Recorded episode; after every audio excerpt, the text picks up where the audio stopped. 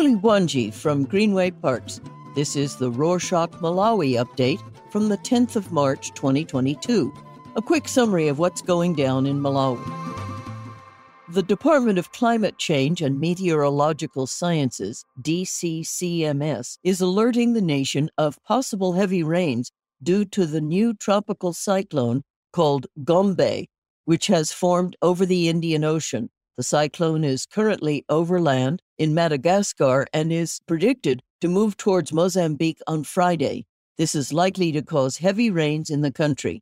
The DCCMS is advising the citizenry, especially those living in flood prone areas, to be cautious and to follow daily weather updates.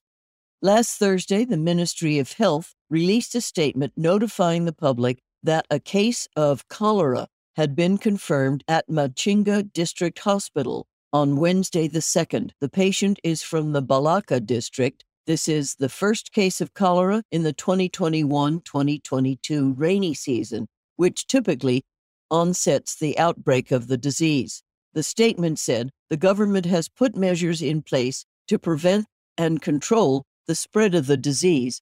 The government has introduced oral cholera vaccine campaigns in cholera hotspot areas and distributed chlorine to the communities for water treatment.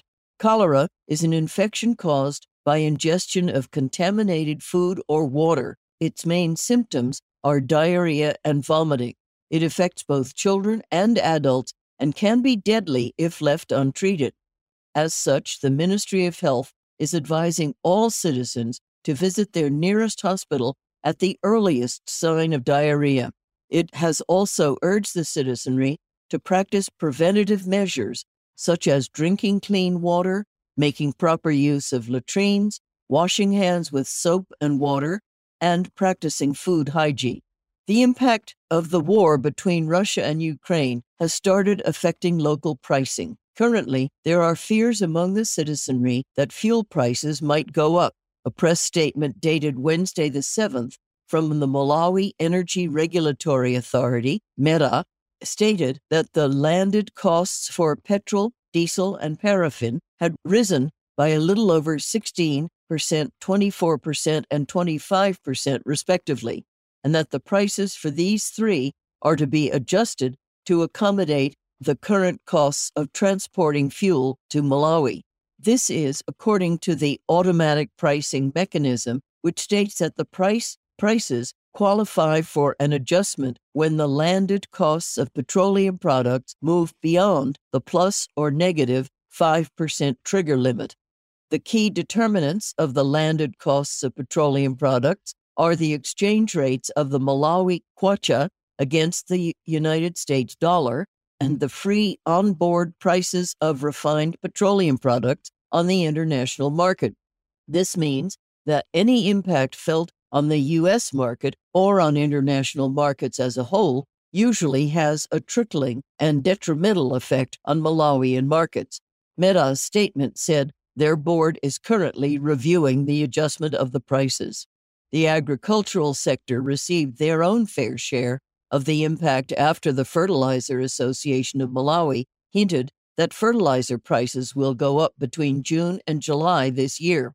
The association attributed the price increase to the war between Russia and Ukraine, specifically because Russia is a major exporter of natural gas, which is used to produce urea and other fertilizers.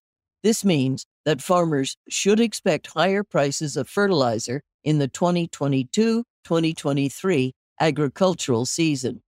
In more positive news concerning the war, the Ministry of Foreign Affairs confirmed that three of the 11 Malawian nationals who were residing in Ukraine have been successfully reunited with their families. The Foreign Affairs spokesperson, John Kabage, said that five are still processing their travel arrangements from Poland, while the other three will remain in neighboring nations on academic grounds.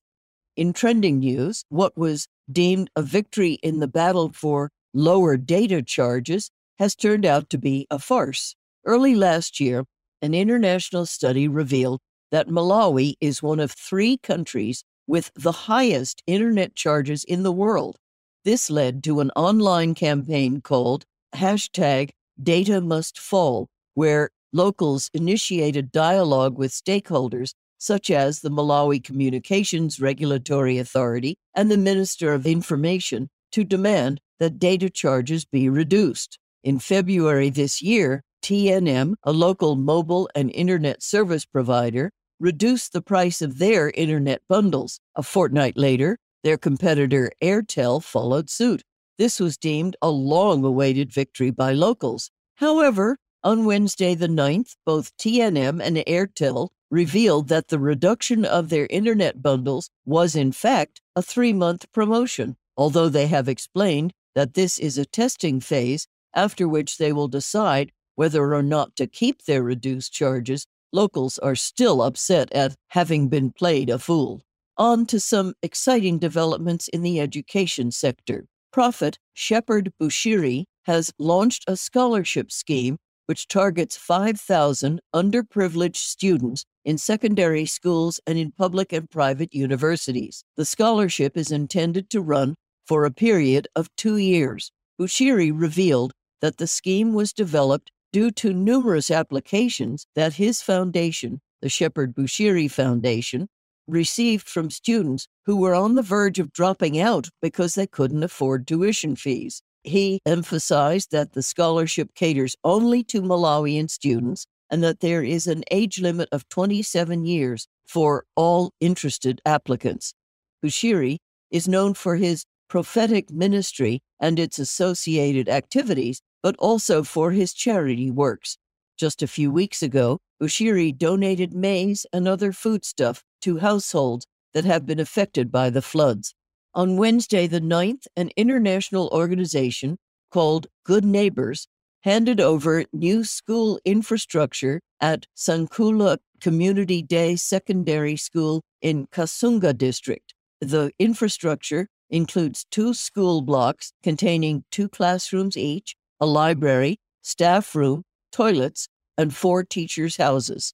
The country director for Good Neighbors, Gio Jinju, said they were motivated to build the school after learning that children from Sankula walked long distances to pursue their secondary education. He said their organization believes education is a driving force that can break the circle of poverty, hence, their investment in the sector. Stories of new schools or new school blocks are often exciting for locals as they signify stakeholders' awareness to problems in the educational sector. In entertainment news, Tuesday the 8th was an emotionally turbulent day for music lovers. There had been growing concerns that musician Ketura is undergoing mental health issues after her management deal with influencer Hemfero Mfonde came to an end. The assumptions were exacerbated on Tuesday after she made a worrisome post on Facebook that read, I once was alive. Thank you. A few minutes later, Ketura deactivated her Facebook account. Social media went into a frenzy, with lots of her fans asking her friends and family to check on her well being. Towards the end of the day, a close friend of hers confirmed that he had spoken to her and that she was doing well. He admitted that Ketura is going through personal issues, but also assured her fans that the deactivation of her account had nothing to do with a mental health breakdown. He even revealed that Ketura will release new music soon. Music lovers have been keeping a close eye on local celebrities' social media posts due to the rise of suicide cases amongst South African artists who greatly influenced the music industry in Malawi social media posts that insinuate suicidal thoughts, depression, and other mental health issues are being taken seriously. People are now posting encouraging messages under such posts instead of the lackluster behavior that was once the norm. That's it for this week. Thanks for joining us. In light of International Women's Day, before we say goodbye, we'll leave you with an inspirational quote There is no tool for development more effective than the empowerment of women. This quote is from Kofi Annan. Let us know your thoughts and ideas by emailing us at podcast at rorshok.com or follow us on Instagram. Pitani bwino.